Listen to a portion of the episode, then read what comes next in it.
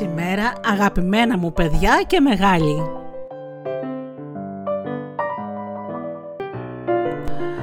Είναι η εκπομπή Φωτεινά Καλημεράκια με τη Γεωργία και τη Γεωργία Αγγελή στο μικρόφωνο.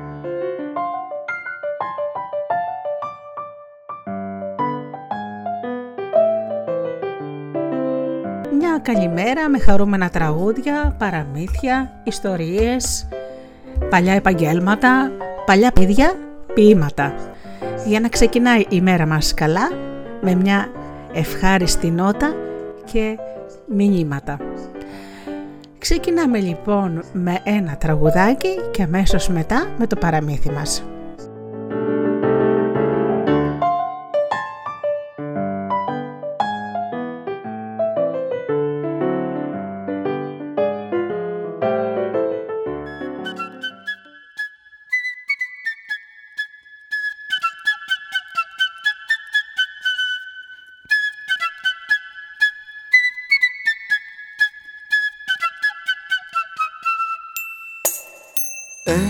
Μικράκι ελεφαντάκι τετρακοσιά είκοσι κιλά.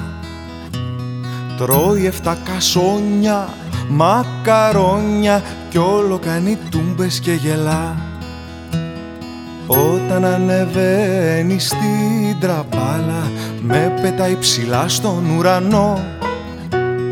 Κι όποτε βουτάει στην πισίνα φεύγει από μέσα το νερό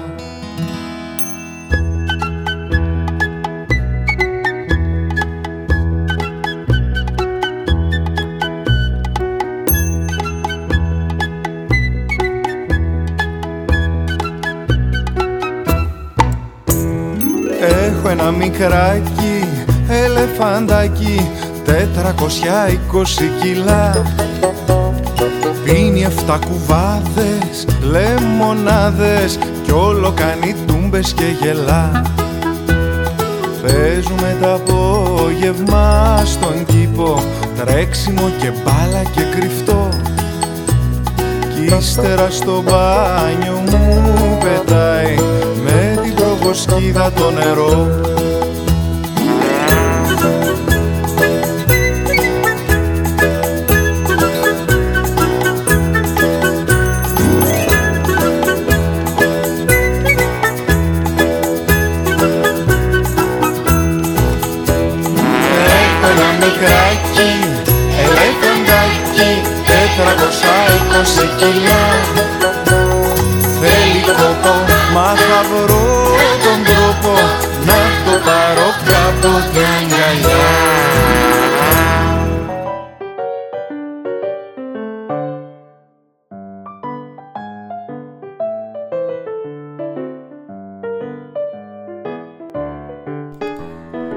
Πάμε τώρα λοιπόν για το παραμύθι «Το χρυσό καράβι». Ετοιμαστείτε να ακούσετε ιστορίες παλιές, τόσο παλιές και τόσο παλιές που θα ξεχαστούν αν δεν τις πούμε. Ήταν κάποτε μια πολιτεία χτισμένη στον αέρα, στη βορεινή άκρη του ουράνιου τόξου. Τα, παλιά, τα παλάτια της ήταν από χρυσάφι και κρίσταλο και έμπαιναν και στραποβολούσαν τόσο που δεν υπήρχε εκεί νύχτα. Ήταν η Asgard, η πολιτεία όπου κατοικούσαν οι θεοί των Βίκινγκ, των λαών που ζούσαν στο μακρινό βορρά, στην Ισλανδία με τα φοβερά ηφαίστεια, στην Νορβηγία και στη Σουηδία με τους πάγους. Για δεκάδες χρόνια κάθε άνοιξη οι άντρες εκείνων των τόπων μπαίνανε στα πλοία τους και αρμενίζανε σε γνωστές και άγνωστες θάλασσες για να βρουν στον μεγάλο κόσμο όλα αυτά που τους έλειπαν στις παγωμένες βραχοσπαρμένες πατρίδες τους. Μία μέρα της Άνοιξης στη χώρα των Βίκινγκ, οι αρχηγοί πολλών μικρών χωριών με τους πολεμιστές τους αποχαιρέτησαν τις οικογένειές τους και μαζεύτηκαν στο λιμάνι. Εκεί τους περίμεναν τα υπέροχα πλοία με τους καλισμένους δράκοντες στις πλώρες, έτοιμα για το μεγάλο ταξίδι. Και ανάμεσα στους πολεμιστές ήταν και μερικές πολεμίστριες και ένα μόνο κοριτσάκι. Ο Σίγμουντ από το Γκέρ, μία έχοντας γιο, είχε μεγαλώσει τη Χίλντε σαν αγόρι. Το κοριτσάκι, η Χίλντε, στα δώδεκα της μπορούσε να τα βάλει και με αρκούδα ακόμα, να κολυμπήσει ανάμεσα σε παγόβουνα, να σκαρφαλώσει σε βουνά που δεν υπάρχει αέρας. Για να ανασάνει κανείς, να σκαλίσει με το μαχαίρι της ζώα και πρόσωπα που νόμιζες πως ήταν ζωντανά πάνω στο ξύλο. Μερικά από αυτά τα κατορθώματα τα έκαναν πολλά παιδιά της ηλικίας της, αλλά μόνο η Χίλντε τα έκανε όλα και ήταν η μοναδική που ήξερε τους ρούνους, δηλαδή να διαβάζει και να σκαλίζει στην πέτρα μαγικά γράμματα. Αυτό ήταν το μυστικό της. Την προπαραμονή του ταξιδιού τους προσφέρανε θυσίες στους θεούς και γλεντήσανε. Οι ραψοδοί, οι σκάλντ, τραγουδούσαν στους άθλους των θεών και τα ερωικά κατορθώματα των προγόνων και οι ψυχές γέμισαν με κουράγιο και ελπίδα. Την επόμενη μέρα την παραμονή έκαναν την επιθεώρηση. Όλα ήταν έτοιμα, τα πλοία φορτωμένα με τα χρειαζόμενα, τα χωριά με όσους τα έμεναν πίσω, ασφαλισμένα από επιδρομές, οι θεοί ευχαριστημένοι. Όσοι πέσανε νωρίς να κοιμηθούν για να ξεκινήσουν πριν από το χάραμα. Πήγαν όλοι να ξεπροβοδίσουν το πλοίο. Κοντά στα μεσάνυχτα ξέσπασε μια φοβερή καταιγίδα. Τεράστιες αστραπές έσκυζαν τα μαύρα σύννεφα, βροντές τάρασαν τη γη και τα βουνά. Ο Θόρ, ο θεός των κεραυνών, έστελνε πάνω τους ασταμάτητα τεράστιους φλογισμένους δράκοντες. Η αγριεμένη θάλασσα μούγκριζε και τα κύματά της υψώνονταν σαν βουνά που περπατούσαν. Ο Σίγμουντ κατάφερε να οδηγήσει τους περισσότερους ανθρώπους του σε μια σπηλιά κοντά στο λιμάνι πριν αγριέψει πολύ ο καιρός. Ύστερα μετά στη μάνιτα του Θόρ όλη νύχτα ο ίδιος και οι άξιοι σύντροφοί του πήγαινο έρχονταν για να βοηθάνε. Κάθε φορά που έφερνε κάποιος ταλέπορου στη σπηλιά, καθόταν για λίγο με τη Χίλντε, αλλά ύστερα από λίγο αναγκαζόταν να την αφήσει πάντως χωρίς στενοχώρια, γιατί το κοριτσάκι δεν φαινόταν να φοβάται. Το πρωί όλα είχαν χαθεί. Τα πλοία είχαν τσακιστεί, η θάλασσα είχε καταπιεί τις προμήθειες, οι πολεμιστές, άλλοι παγωμένοι από τη βροχή, άλλοι τυφλωμένοι από τους κεραυνούς, άλλοι κουρελιασμένοι έψαχναν τους συντρόφους τους. Εκείνο το πρωί η Χίλντε δεν ήταν στη θέση της. Ο αρχηγός δεν ανησύχησε, είχε εμπιστοσύνη στο παιδί. Ανησυχούσε όμως για την απίστευτη συμφορά που τους είχε βρει. Πώς θα κάνανε το ταξίδι τους, ενώ όλα τα πλοία είχαν διαλυθεί. Προμήθειες, όπλα, ρούχα, τίποτα δεν υπήρχε πια. Α αφήσουμε όμως τους άτυχους ταξιδιώτες να γυρεύουν λύση και ας δούμε τι έγινε η Χίλντε. Η Χίλντε είχε στο δάσος εκεί κοντά ένα πολύ αγαπημένο φίλο, το Μαστρονάνο, στο εργαστήριο του βαθιά σε ένα βράχο, με χρυσάβι και με ασίμι με πολύτιμα πετράδια, ακόμα και υλικά που κανένας άλλος έξω από αυτόν δεν θα μπορούσε να τα βρει. Με αυτά μας θόρευε αριστουργήματα για το Θεό Όντιν. Είχε φυλάξει ένα κοντάρι που έβρισκε πάντα στόχο για τη θεά Σίφ, μια κορώνα με ολόχρυσα μαλλιά. Αυτός είναι ο μόνος που μπορεί να μας βοηθήσει να φτιάξουμε γρήγορα τα πλοία μας με δικό του μαγικό φίλτρο, σκέφτηκε το κοριτσάκι και έτρεξε στο φίλο της. Αλλά ο Νάνος ήταν πεσμένος κάτω στο χώμα και τα ρούχα του φαινόταν καψαλισμένα από κεραυνό. Τον κούνησε, τον ταρακούνησε, τίποτα. Η Χίλντε έβγαλε μια φλούδα δέντρου και σκάλισε κάτι μαγικούς ρούνους για φυλαχτό. Ακούμπησε τη γραμμένη φλούδα πάνω στην καρδιά του φίλου της και έφυγε σαν ελάφι. Η Χίλντε είχε κι άλλο φίλο. Χώθηκε ακόμα πιο βαθιά στο δάσος και σταμάτησε κοντά στην όχθη μιας παράξενης λίμνης. Ήταν η λίμνη όπου συχνά συναντούσε το γίγαντα Μιμήρ το σοφό. Αχ, ας τον βρω, ευχήθηκε το κοριτσάκι. Πέρασε κάμποση ώρα. Η Χίλντε περίμενε. Ο ουρανός ανέβαινε μεσούρανα. Οι αχτίδες του λαμπυρίσανε στην επιφάνεια της λίμνης. Από τον ήλιο έπεσε ένα χρυσό φύλλο που έκανε κύκλο στο νερό, καθώς οι κύκλοι άνοιγαν όλο και πιο πολύ, όλο και πιο μεγάλοι στο κέντρο τους, άνοιξε μια πόρτα και φάνηκε ο γίγαντας Μιμήρ.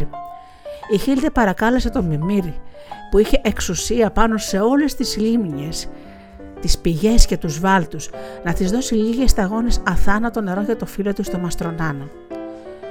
Ο γίγαντας κοίταξε τον μαγικό του καθρέφτη της λίμνης και είδε τον πεσμένο Νάνο. Βρε, μήπως κοιμάται, δεν μου φαίνεται πεθαμένος. Η καρδιά του μοιάζει να έχει ζωή, είπε. Έχω ακουμπήσει στην καρδιά του μια φρούδα με μαγικούς ρούνους, εξήγησε η Χίλντε, αλλά αυτοί δεν φτάνουν για να τον κάνουν να σηκωθεί. Τα πράγματα τα βλέπω σκούρα, έκανε ο γίγαντας. σω χρειάζεται κάτι άλλο. Η Χίλντε δεν, δεν μίλησε και δεν ρώτησε τίποτα. Περίμενε. Οι γίγαντες ήταν τόσο τεράστιοι που χρειαζόταν αρκετό χρόνο για να φέρουν τη σκέψη τους στο στόμα τους. Το βρήκα. Ο νάνος σου χρειάζεται μία μπουκιά από το μήλο της Ινδούν. Τρέξε να τη βρεις, γιατί σε λίγο η κυρά θεά μας θα τσακωθεί με το χαζολόκι και δεν θα έχει όρεξη ούτε να σε δει. Τρέχα, όχι στάσου. Βλέπω τον άντρα της, τον Μπρόκι. Τώρα θα περάσει από εδώ. Θα σε πάει αυτό στην κυρά του. Θεός της ποίηση είναι. Οι φτερούγες του είναι σίγουρα καλύτερες από τα φτωχά ανθρωποδαράκια σου. Η Χίλντε περίμενε υπομονετικά. Το τώρα του Μιμήρ δεν ήταν ακριβώς τώρα. Ύστερα από δύο-τρεις ώρες, ο Θεός Μπρόκι πέρασε από την όχθη της λίμνης, πήρε το κοριτσάκι στις φτερούγες του και την πήγε στην όμορφη γυναίκα του, την Ιντούν. Αυτή που κρατούσε φυλαγμένα για Θεούς τα χρυσά μήλα που ξανανιώνουν τους γέρους και δίνουν ζωή στα κουρασμένα κορμιά. Θα πάμε μαζί στο μαστρονάνο σου, είπε η θεά Ιντούν στη Χίλντε, γιατί δεν δίνω ποτέ σε κανέναν τα μήλα της νιώτης.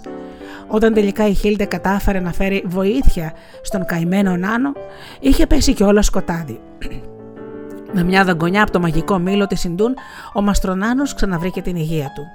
Ο Βρωμιάρης, ο Ανακατοσούρας, ο Κοσμοχαλαστής, ο Θόρ Βλακονόρ, έβριζε για μια ολόκληρη ώρα τον Θόρ ο Μαστρονάνος. Η θεά Ιντούν, επιστρέφοντας στην Αστγκάρντ, άκουγε τις φωνές ώσπου πέρασε πίσω από δύο βουνά. Η Χίλντε στη σπηλιά του φίλου της ήταν κουρασμένη, πεινούσε, διψούσε και νίσταζε, αλλά συνάμα την έτρωγε και αγωνία. Πώς θα φύγουν οι δικοί της χωρίς πλοία. Μήπως δεν θα φύγουν, και αν δεν φύγουν, πού θα βρουν τα πράγματα που είχαν ανάγκη από τις χώρες της Ανατολικής θάλασσας; Ζώα, βόδια, κυρίως που δεν είχαν στα χωριά τους εργαλεία που τους λείπανε, υφάσματα, μαλλί, λινάρι και σκλάβους. Άλλοτε τρελαινόταν να κάθεται στο σκαμνάκι και να χαζεύει τους θησαυρούς του εργαστήριου του Μαστρονάνου τώρα καθόταν στα καρφιά. Δηλαδή, ας πούμε, κατά κάποιο τρόπο μου έσωσε στη ζωή, είπε ο Νάνος. Ω, δεν ξέρω, μπορεί. Μάλλον βιαζόμουν να σε δω καλά. Αύριο δεν είναι να φύγετε. Μα ο Θόρ τα χάλασε όλα. Και η Χίλντε του διαγήθηκε τη συμφορά που είχαν πάθει τη νύχτα. Και γι' αυτό στενοχωριέσαι, είπε ο Μαστρονάνο με πονηρό ύφος, που έχουν συνήθως οι νάνοι όταν θέλουν να σου κάνουν ένα μεγάλο δώρο, χωρίς να καταλάβεις πόσο μεγάλο είναι και να ντραπείς. Έχω κάτι εδώ. Όχι, στο ράφι θα είναι. Φτού. Το έβγαλα όταν άρχισαν τα τρακουνήματα και τα μπαμ και τα μπουμ. Ναι, αλλά πού το έβαλα; Α, το έκρυψα για να με το βρει αυτός ο γελίος και ο αχρίος, ο Θόρ, ο Βλακονόρ. Η Χίλντε περίμενε υπομονετικά.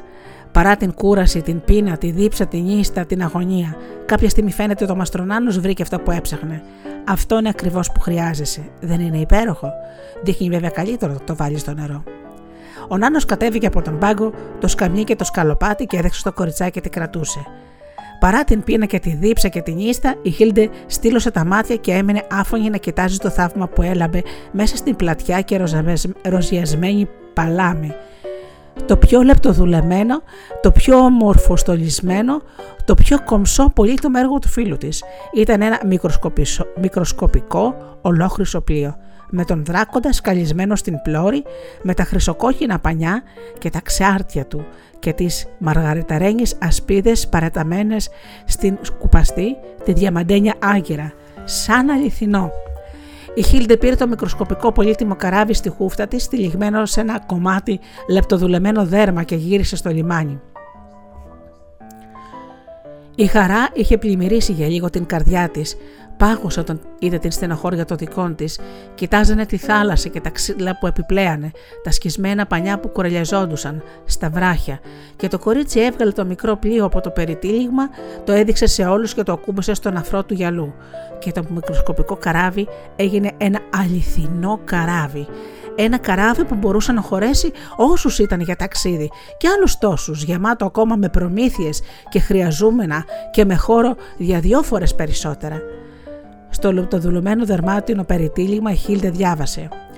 Αυτό το μαγικό χρυσό πλοίο, φτιαγμένο από μένα το Μαστρονάνο, γιο του Ιβάλ, το Ιαρχημάστορα, το δανείζω στη Χίλντε από τον Γκέρ, για ένα ταξίδι στις χώρες της Ανατολικής θάλασσας, δηλαδή να μου επιστραφεί. Η Χίλντε κατάλαβε τότε τι πολύτιμο μαγικό δώρο του είχε κάνει ο φίλος της. Στο χειρισμό το πρώτο που έκανε η Χίλντε μετά που φίλησε τη μάνα της ήταν να τρέξει στον Άνω για να του επιστρέψει το χρυσό καραβάκι. Μαζί του πήγε και ένα μπαούλο γεμάτο λευκές περγαμινές και ένα μπουκαλάκι σπάνιο μελάνι κόκκινο βασιλικό από μια άγνωστη πολιτεία την Κωνσταντινούπολη. Βλέπεις το υπέροχο εκείνο μαγικό ολόχρυσο καραβάκι που γινόταν αληθινό μόλις το κουμπούσε στο νερό και ξαναγινόταν μικροσκοπικό όταν το έβγαζες στη γη, ήταν δώρο φτιαγμένο για τον υπέρτατο άρχοντα της Άσγκαρντ, το μεγάλο θεό Όντιν. Ωστόσο οι πρώτοι που το χρησιμοποίησαν ήταν οι άνθρωποι. Ακούσατε ιστορίες που γίνανε παλιά και ακόμα πιο παλιά, γι' αυτό θα τις λέμε, για να μην ξεχαστούν.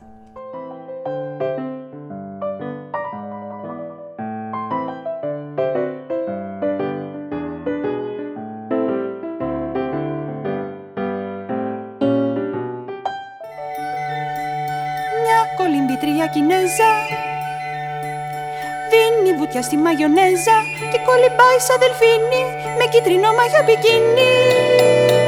Χτύπα τα πόδια σου Κινέζα για να μην κόψει μαγιονέζα. Χτύπα τα πόδια σου Κινέζα για να μην κόψει μαγιονέζα. Ένα βαπόρι που σφυρίζει όλη τη μαγιονέζα σκίζει και μπαμπαμπά με δυο κανόνια Πετάει κίτρινα πεπόνια, τυρί κασέρι φέτες φέτες και χρυσαφένιες ομελέτες.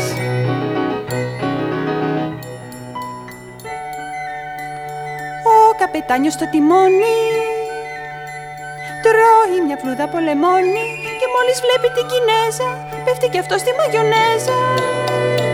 Και η μαγιονέζα ξεχυλίζει και όλο τον κόσμο πλημμυρίζει. Και η μαγιονέζα ξεχυλίζει και όλο τον κόσμο πλημμυρίζει. Βάφονται κίτρινα τα σπίτια κι ο ουρανός με τα σπουργίτια. Βάφονται κίτρινα τα τζάμια οι θάλασσες και τα ποτάμια. Βάφονται κι όλα τα λιθρίνια κίτρινα σαν τα καναρίνια. Τσιν τσαν τσον λέει η Κινέζα που κολύμπα στη μαγιονέζα και απ' την πολίτη στην τρομάρα χάνει τη μια της αγιονάρα. Χτύπα τα πόδια σου Κινέζα για να μην κόψει μαγιονέζα. Χτύπα τα πόδια σου Κινέζα για να μην κόψει μαγιονέζα. Χτύπα τα πόδια σου Κινέζα για να μην κόψει μαγιονέζα.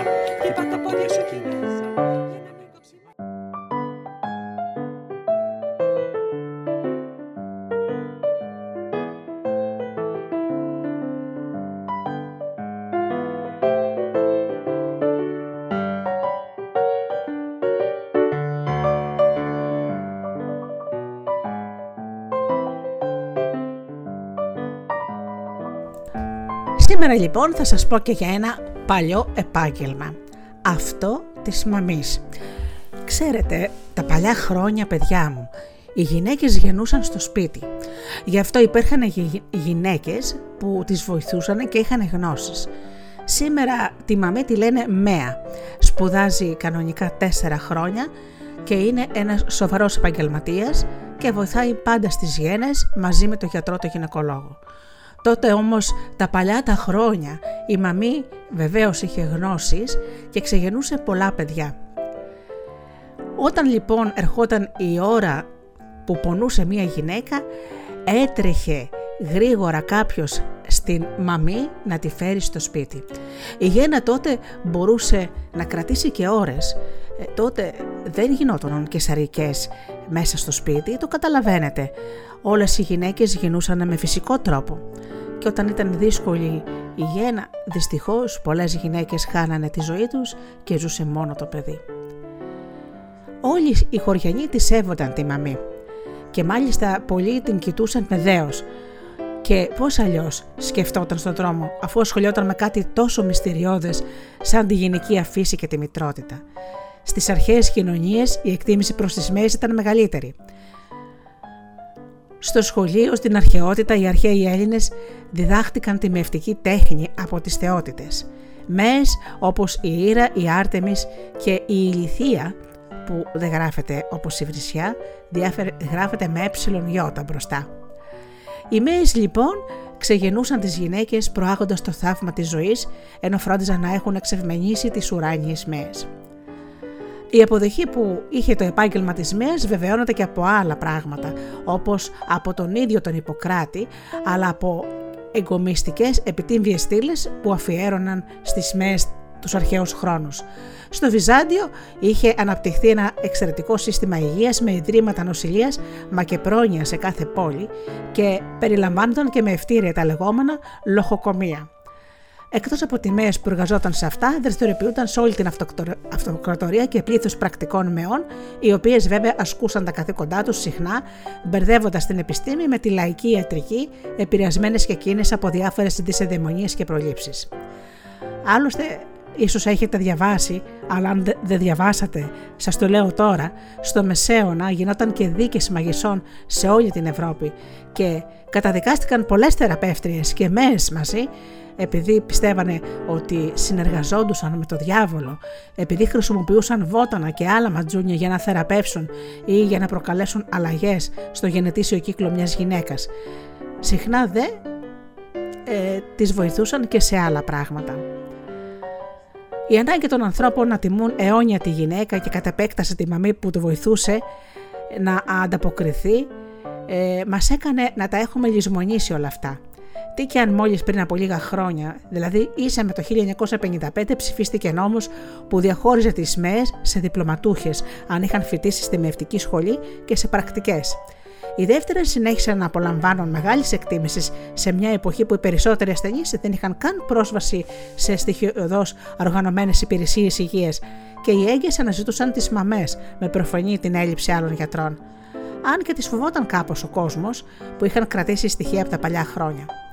Από την άλλη, όμως, παράξενος είναι ο άνθρωπος, σαν να μην ήθελε να αποδεχτεί την επιστήμη, το τεκμηριωμένο, το φανερό, σαν να προσπαθούσε να συντηρήσει το πρότυπο της μαμής με ό,τι εκείνη συχνά αντιπροσώπευε, το απόκριφο, το μυστήριο, τη σκοτεινή όψη του θηλυκού, την εξάρτηση από δυνάμεις που κατευνάζονται με ξεματιάσματα, λύσιμο μαγείας και προπάντως να δημιουργήσει επαγγελματία που εκτός από την άσκηση της μευτικής έδινε βότανα, κυραλιφές, θεράπευε τη βασκανία, παρασκεύαζε φάρμακα για κάθε ασθενή στα χωριά, για την ανεμία, για έγκυος, για λεχόνες και οτιδήποτε άλλο.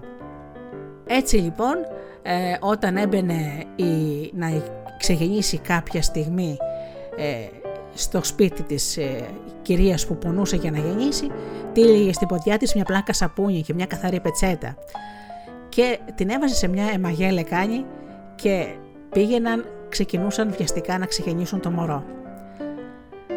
Όταν πήγαιναν όλα κατευχήν, ακόμα και το κλάμα του νεογνού ακουγόταν σε όλο το χωριό.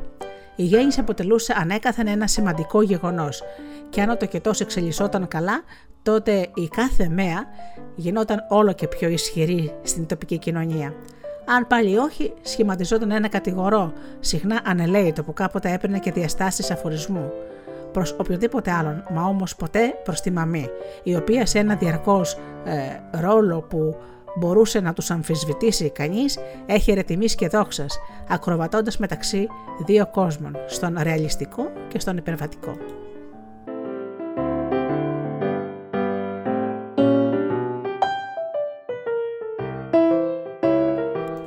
Τώρα λοιπόν θα σας πω ένα ποίημα του Μενέλα Ουλουντέμια, αυτό το μεγάλο μας λογοτέχνη. Το αληθινό μας ρούχο. Το πιο πολύτιμο ρούχο μας, το επίσημο ρούχο μας, το πιο εμφανή σου ρούχα μας, η αρχλαμίδα μας, το φράκο μας, το νυχτικό μας, το μόνο σωστό μας, το μόνο πιστό μας, το μόνο αιώνιο ρούχο είναι το πετσί μας. Και αν δεν ντρέπομαι, αν είναι μαύρο, άσπρο ή μελαμψό, δεν πρέπει να ντρέπομαι. Ντρέπομαι για εκείνους που το χωρίζουν σε μαύρο, άσπρο και μελαμψό.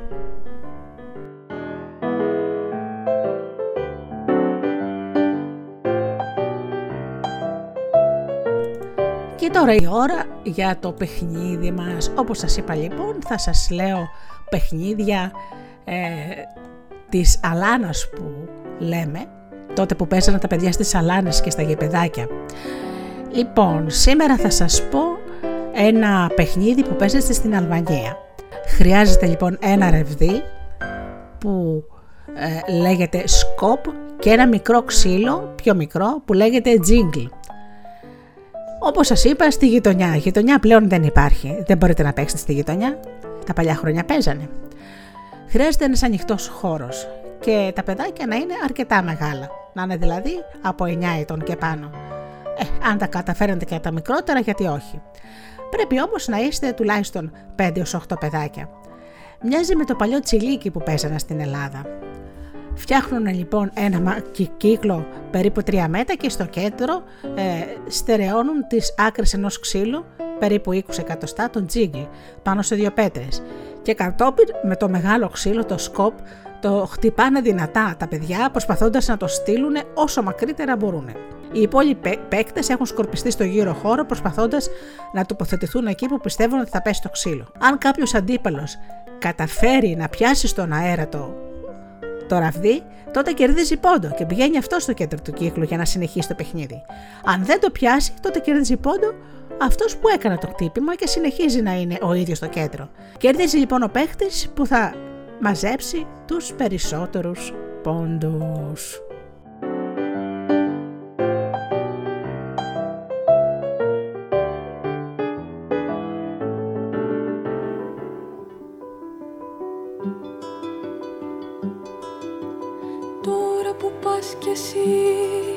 Στη λίλη που πολύ χαιρέτησε μου το δήμαρχο Χαρχούδα την Πιπινέζα, το Διστροπόπιγκα και το Δόκτορα Δρακάτορ κι αν δεις τον άσπρο μπέμπαντα πες του πως δεν τον ξέχασα μα πως πάντα τον θυμάμαι όσα χρόνια κι αν περνάνε.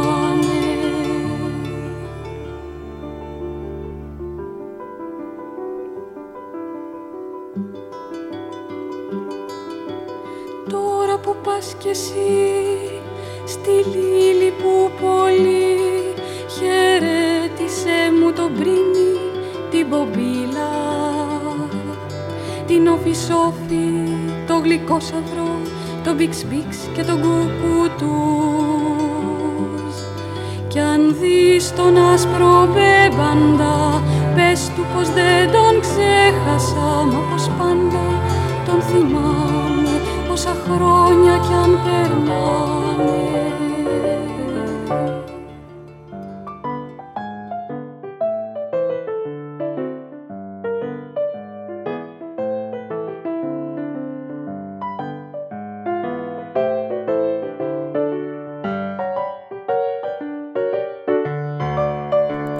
Αγαπημένα μου παιδιά, ήρθε η ώρα να σας αποχαιρετήσω, να σας καλημερίσω και να σας δώσω την ευχή μου να περάσετε μια υπέροχη μέρα. Και βέβαια την ίδια ευχή δίνω και στους μεγάλους που ακούν την εκπομπή. Να έχετε λοιπόν μια πολύ καλή μέρα, να είστε ευτυχισμένοι, να φροντίζετε τον εαυτό σας γιατί μόνον αυτό έχετε πραγματικά στη ζωή σας, να τον αγαπάτε και να τον σέβεστε στον εαυτό σας να κάνετε πάντα το καλό, τουλάχιστον μια καλή πράξη την ημέρα. Να κοιτάτε να μαθαίνετε κάθε μέρα κάτι χρήσιμο. Να μαθαίνετε κάθε μέρα να δημιουργείτε καινούριους φίλους, να χαμογελάτε σε όλους και να λέτε καλές κουβέντες, γιατί ο καλός λόγος και το καλό χαμόγελο είναι χρυσάφι για αυτούς που τα παίρνουν. Προσπαθείτε όσο το δυνατόν γίνεται να είστε καλύτεροι άνθρωποι κάθε μέρα και μη φοβάστε, όλα θα πάνε καλά. Έτσι λοιπόν αγαπημένοι μου, σας καλημερίζω, εύχομαι να περνάτε καλά και μην ξεχνάτε, αγαπάτε τον άνθρωπο που βλέπετε κάθε μέρα στο καθρέφτη. Καλημέρα σας.